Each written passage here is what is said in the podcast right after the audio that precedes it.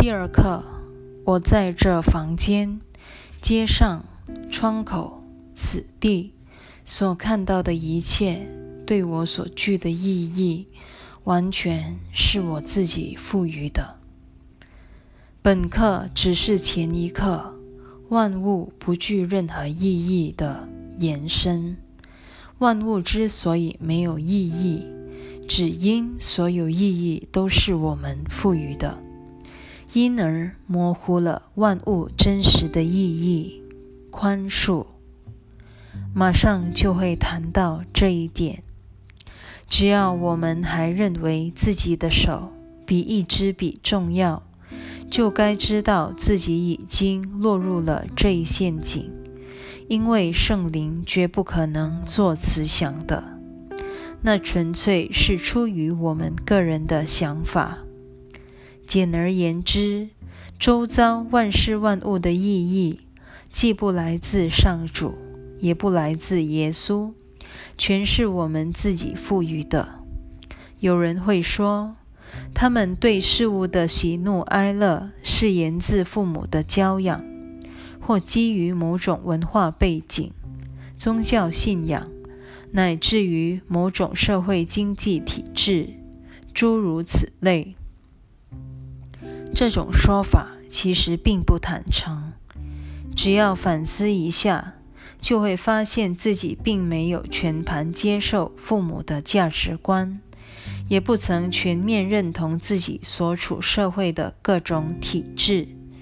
而其实只是接纳了与自己想要的价值相符合的那些价值观而已。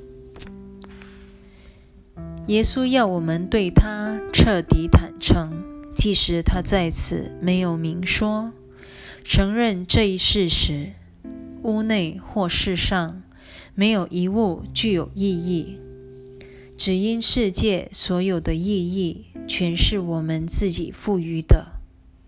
为此之故，我们的小我再也无法明白万物背后的真正意义，及宽恕了。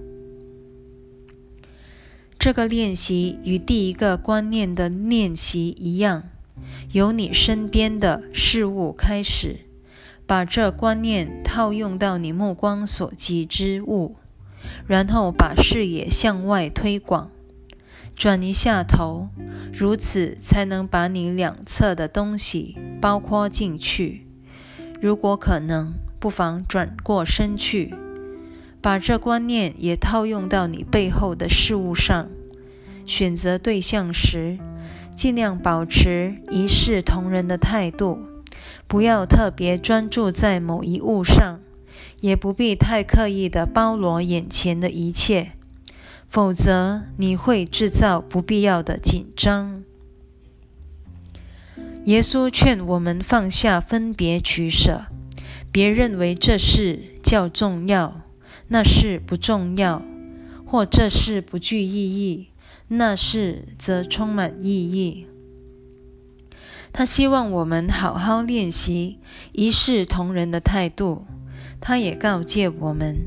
把万事万物收摄于自己的生命内，如果操持得过于刻意，很容易引发紧张或焦虑，动辄就会演变成一种仪式。仪式常带有必须做的强制意味，因此不可能不令人紧张。比如说，我必须以某种方式祈祷。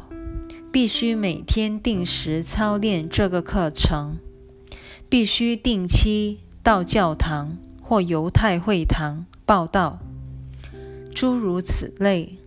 一旦仪式化以后，一切全都变成例行公事了。这种情形最常见于宗教场合，宗教仪式不论在何时或何地。都必须一丝不苟、一成不变，因为那是神明要求的，或圣经说的，或是我的灵修导师规定的。为此，耶稣提醒我们，千万别这般行礼如仪的做练习，更别做得紧张兮兮的。你心里一紧绷，他就会劝你暂停片刻，因为那表示你已经偏离了焦点。陪你做练习的很可能是小我，而非耶稣。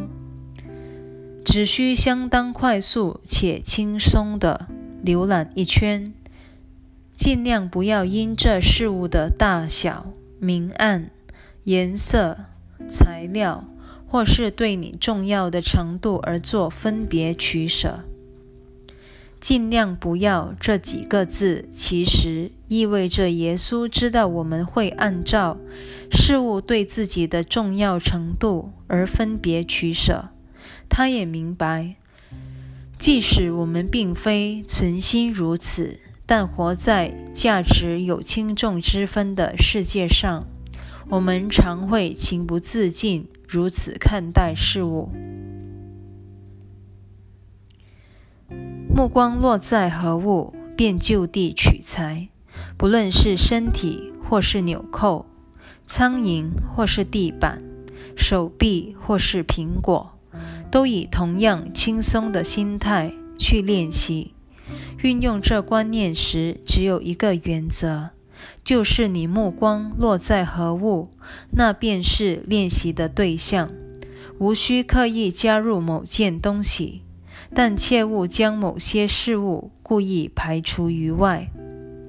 当我们阅读这些练习时，得用心一点，尽量超越字义的表面。而读尽它所寓意的内涵或深意，也就是说，我们要认出耶稣这段话是再次提醒普遍运用的原则：世间万物同样的无意义，因他们全都致力于小我的分裂目标。到了后文，耶稣会教我们看到。万物也都可以变成有意义之物，因我们在世间的一切所知所见，都可以转而为圣灵的目标效力。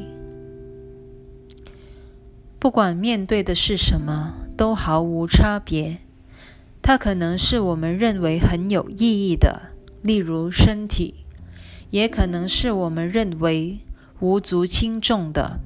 例如一个苹果或一颗纽扣，只要我们认为自己看到、听到、尝到或感觉到什么，等于声明物质世界确实存在，二元性的知见世界也真的存在，而在这一声明的背后，其实是重申我的存在。总之，操练练习手册开篇这精彩的几课时，千万别忽略了底下暗藏的形上深意。